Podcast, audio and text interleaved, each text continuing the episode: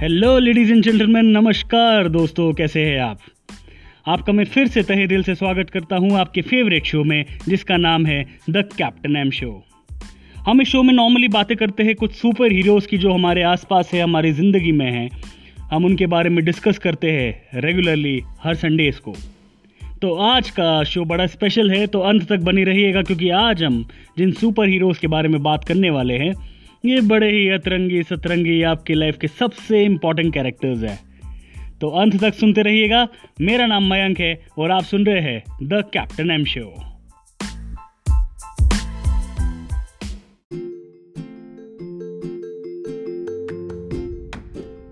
दोस्तों लाइफ में जितने भी रिलेशनशिप्स होते हैं, आपके अमूमन कंट्रोल में नहीं रहता है उन्हें बनाना।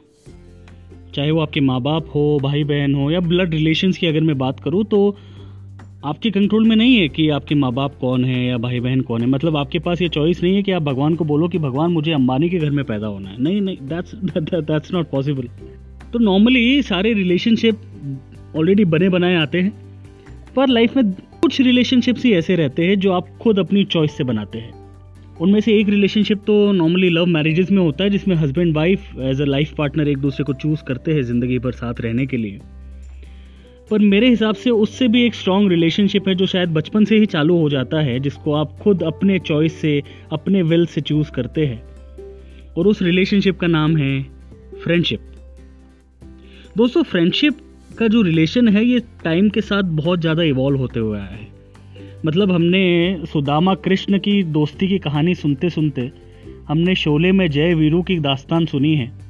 और हाल ही में जो नए नए यंगस्टर्स हैं, उन्होंने सोनू के, टीटू की स्वीटी में दोस्ती का नया पहलू देखा है।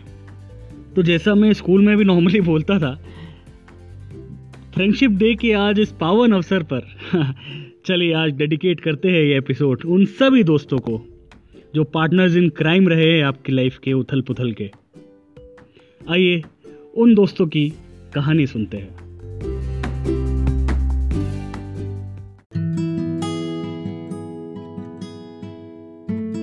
याद है वो दोस्त? जो स्कूल में अटेंडेंस के टाइम आपकी प्रॉक्सी लगवाया करता था। टीचर के हाथ के चाटे खाने पे आपका सबसे ज़्यादा मज़ाक उड़ाया करता था। पेरेंट टीचर मीट में पापा बनकर जिससे आपने फ़ोन लगवाया था।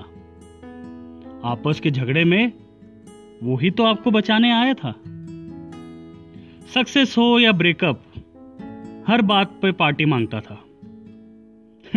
गाली दिए बिना, जिससे बात करने में आपको मज़ा ही नहीं आता था।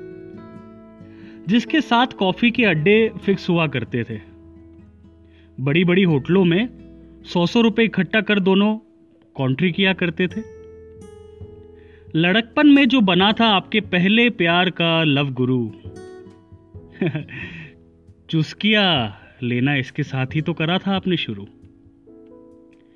जिसके साथ आप बस आप होते हो, ना कोई दिखावा, ना कोई फ़िल्टर। आप जैसा ही तो था वो। आप बनना चाहते थे जैसा अक्सर। रात को दो भी बजी हो, तब भी इतमान से आपका नया बिज़नेस आइडिया सुनने को हमेशा तैयार रहता था। भाई टाइम पे लौटा देना इस बार। कि फप्तिया कसकर आपकी मजबूरी में उधार का सहारा जिससे रहता था।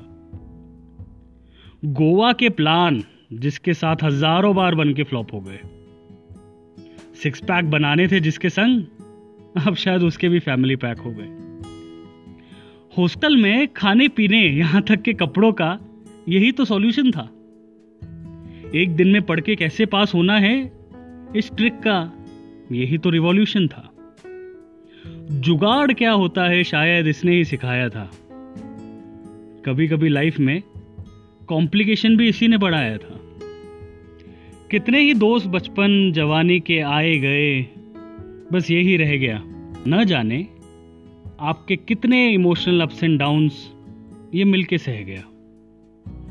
दुनिया का फ्रस्ट्रेशन जिस पे आप हक से निकाल दिया करते हैं, एक वो ही है, शायद जिससे आप अपने से ज़्यादा भरोसा किया करते हैं। तो आओ दोस्तों, मिलके डेडिकेट करते हैं ये यारी दोस्ती दिवस उन दोस्तों को, जिनके साथ हर बीता लम्हा एक जश्न जैसा रहता है। ये माना मैंने आजकल की फेसबुक का सहारा ही रह गया दोस्तों का बर्थडे याद दिलाने का, पर आज खुद याद दिला देते हैं इन दोस्तों को कि आप आज भी इनको हर छोटी बड़ी यादों में याद करते हो। तो उठाइए फ़ोन और घुमा दीजिए अपने पुराने दोस्त को और बोलिए हैप्पी फ्रेंडशिप डे मैं हूँ captain M I wish everybody happy friendship day दोस्ती बनाए रखिए, क्योंकि ये ही ज़िंदगी का सबसे वैल्यूबल गिफ्ट है।